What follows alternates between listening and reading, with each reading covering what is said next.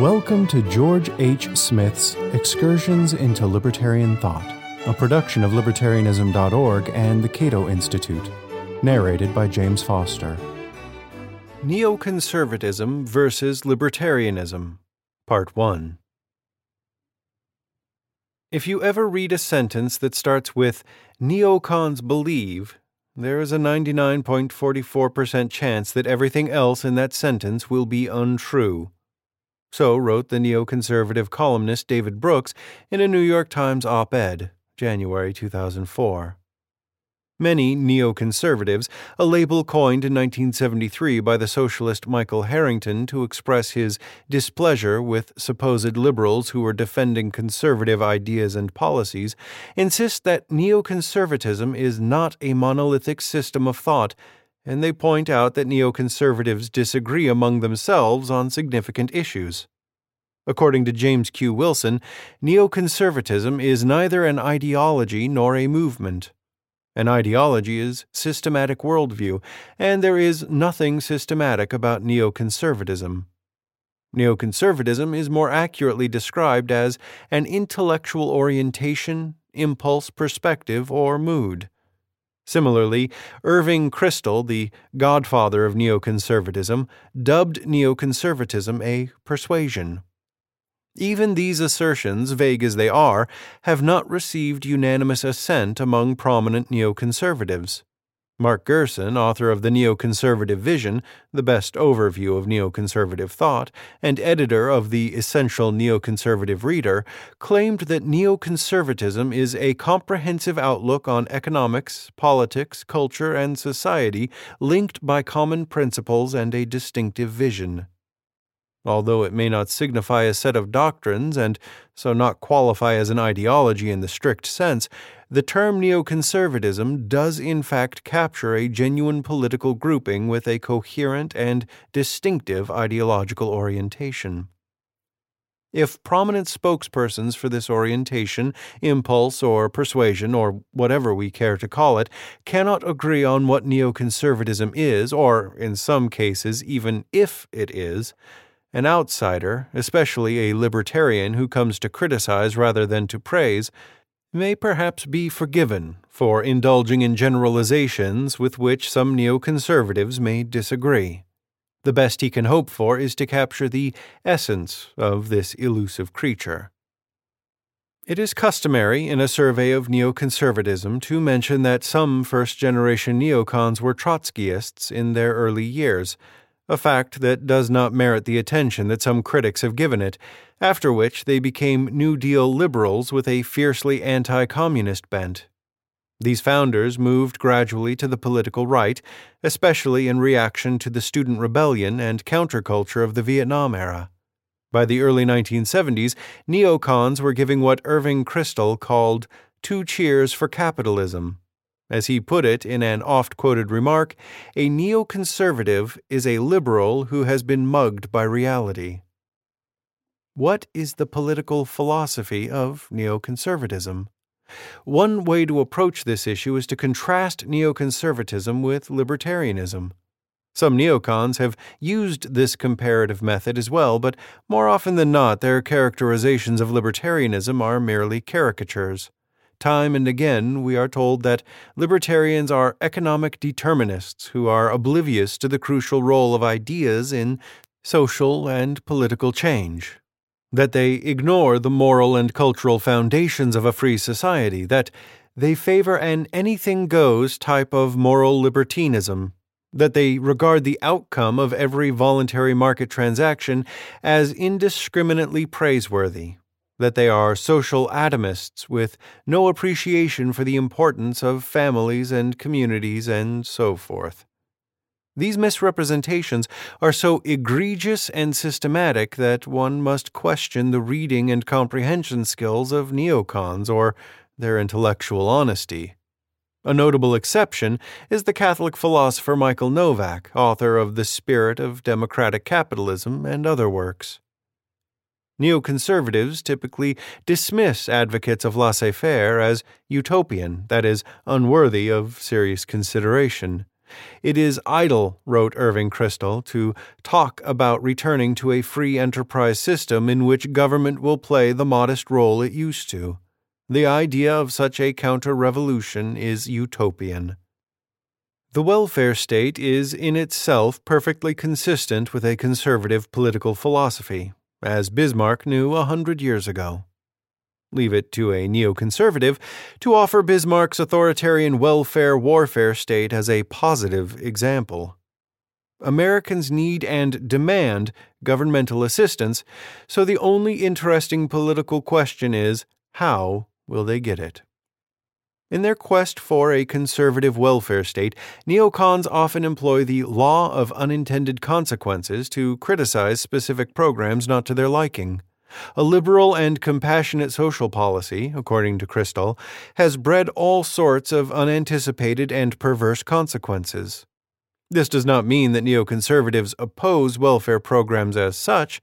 Rather, in the words of James Q. Wilson, if something ought to be done by government, it is necessary to do that something cautiously, experimentally, and with a minimum of bureaucratic authority.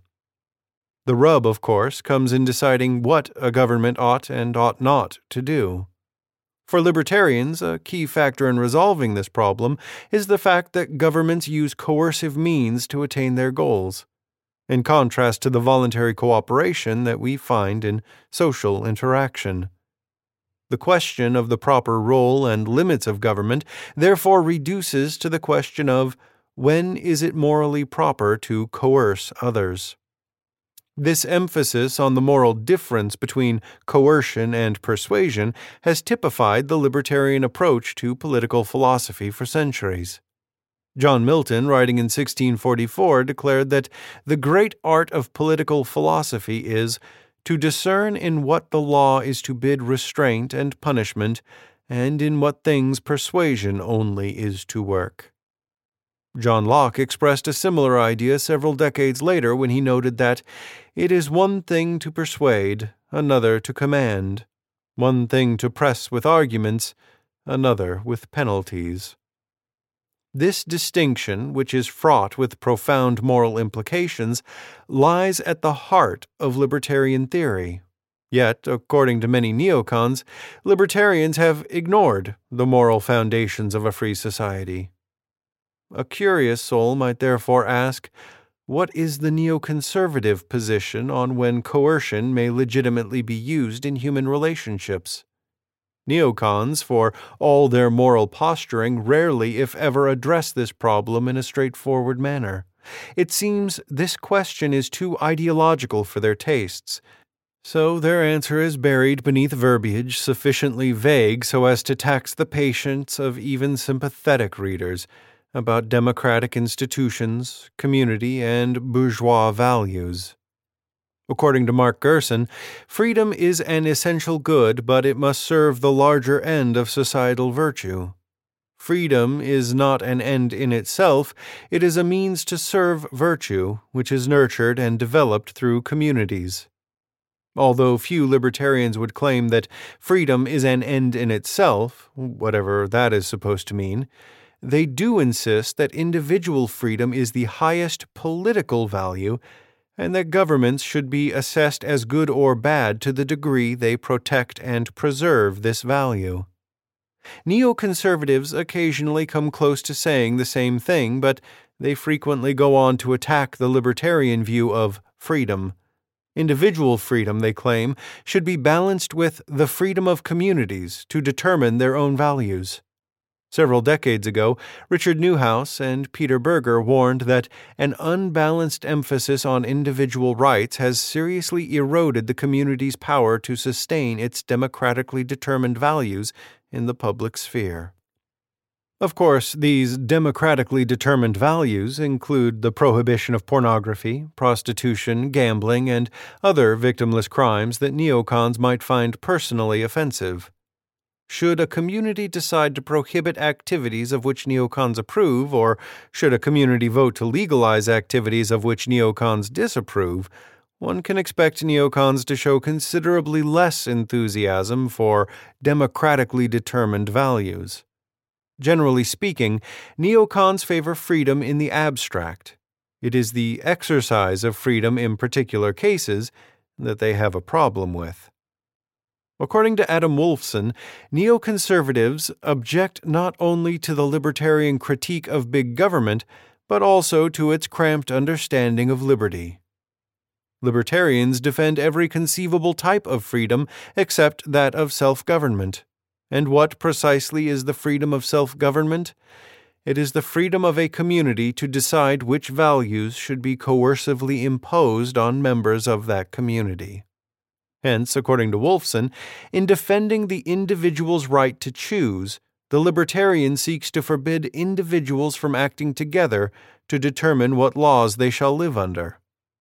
Translated, this means that libertarians deny the freedom of some individuals, including a majority, to violate the equal freedom of others. John Locke and other classical liberals frequently referred to this kind of freedom as license and even as tyranny, but neocons prefer to call it democratic freedom. This neoconservative notion of freedom is more congenial to the tradition of democratic totalitarianism, such as defended by J J Rousseau, than to the tradition of limited government, such as defended by Thomas Jefferson. Few neocons would agree with Jefferson's call for a wise and frugal government which shall restrain men from injuring one another, shall leave them otherwise free to regulate their own pursuits of industry and improvement, and shall not take from the mouth of labor the bread it has earned. Neoconservatives sometimes speak of the cultural contradictions of capitalism, a phrase that comes from the title of a nineteen seventy-six book by the sociologist Daniel Bell, who described himself as a socialist in economics, a liberal in politics, and a conservative in culture. The themes developed by Bell are complex, but as boiled down for popular consumption by neoconservatives, they reduce to the claim that capitalism tends to generate a culture of hedonism by catering to the subjective wants of consumers. And this, it is further claimed, undercuts the values that are essential to the survival of capitalism itself. In the ever-changing dynamics of a capitalistic society, people who no longer feel bound by the moral authority of tradition have both the freedom and leisure to rebel against the values of this society and participate in an adversary culture. Thus, the major question of our age, argued Irving Kristol, is how we can prevent the moral and cultural values essential to capitalism from being eroded and eventually destroyed by the personal freedom which capitalism offers. Mark Gerson tells us that capitalism can breed degeneracy bred by affluence. If a healthy culture is to be maintained, a democratic government must regulate and prohibit some of the more unfortunate cultural outgrowths of capitalism. These might include pornography, prostitution, gangsta rap music, and other potential economic goods that often serve to undermine the bourgeois values upon which capitalism relies. Capitalism cannot survive without a traditional culture that sustains bourgeois values.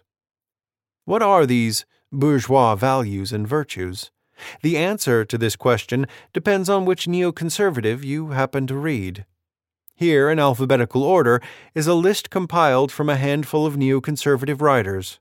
Concern for family, called familial socialism by one neocon, deference towards traditional religions, delayed gratification, diligence, firm moral convictions, foresight, a reasonable concern for distant consequences, frugality, honest ambition, humility, industry, the willingness to work hard to improve one's condition, justice, regard for the rights of others, lack of the expectation to receive something for nothing, non-utopian expectations, order, piety, probity, prudence, punctuality, rectitude, reliability, resolution, respect for law, self-discipline, self-reliance, silence, sobriety, and temperance.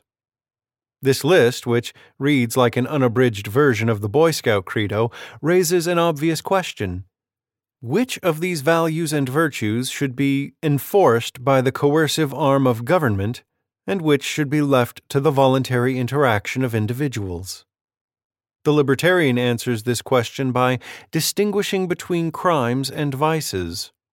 A crime is a violation of the rules of justice, an action that violates the rights of another person, whereas a vice is a personal failing that, though it may affect others adversely, does not involve coercion.